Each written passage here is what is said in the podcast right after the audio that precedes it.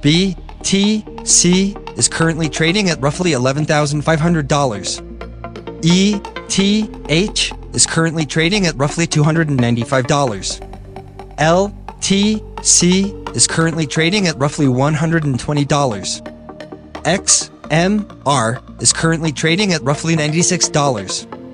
EOS is currently trading at roughly $6. XRP is currently trading at roughly 40 cents.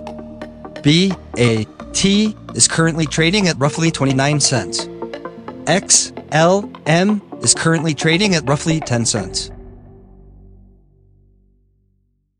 Okay, everyone, I want to take a quick second to talk about Anchor. Anchor is a one stop shop for recording, hosting, and distributing your podcast.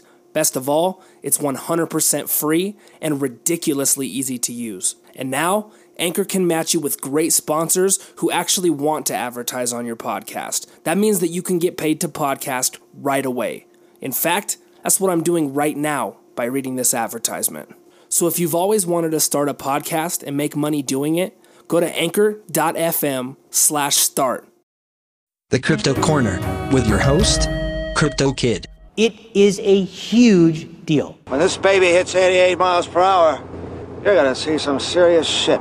What's up, everybody? Crypto Kid here, and today we have a great lineup of information for your ears. So strap in and let's talk crypto.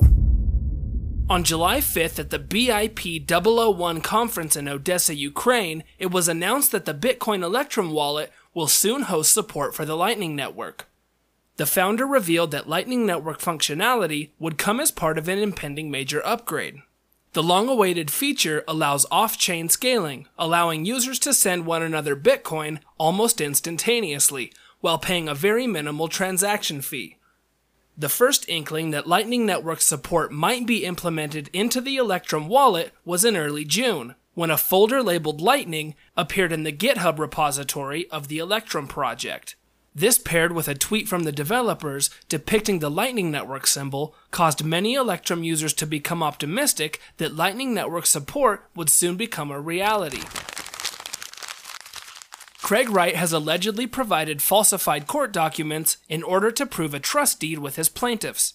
The alleged falsified documents were released on Twitter on July 3rd by trial lawyer Stephen Palley. The presented deed of trust document is dated October 23, 2012.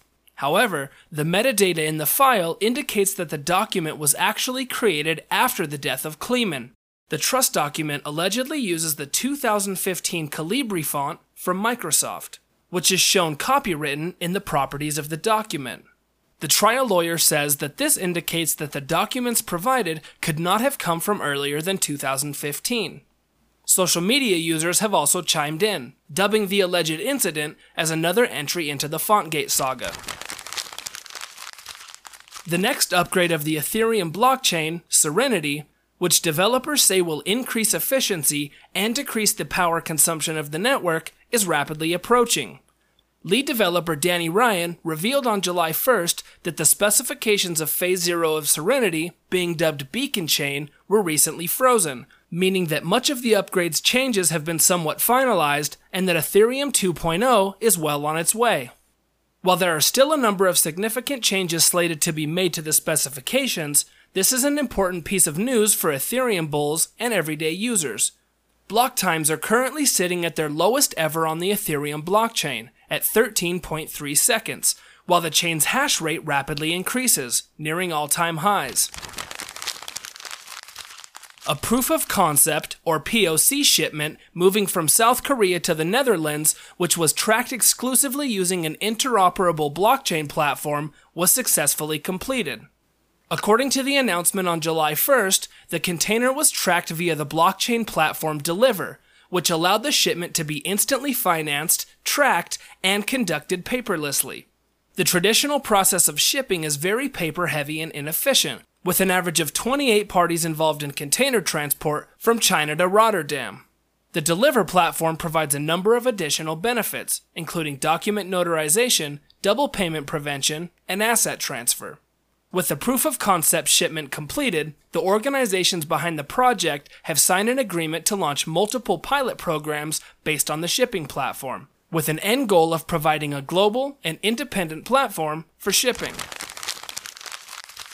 According to an announcement published July 1st, Blockstream has launched a new tool that allows users to execute atomic swaps for all assets supported by the Liquid network.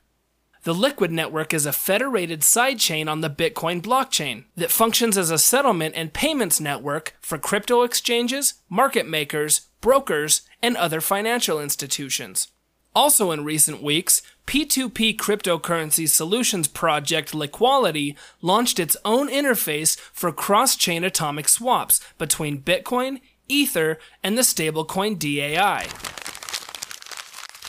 According to a press release published by the Tezos Foundation's website on July 3rd, Latin America's biggest investment bank, BTG Pactual, plans to shift its security token offerings onto the Tezos blockchain.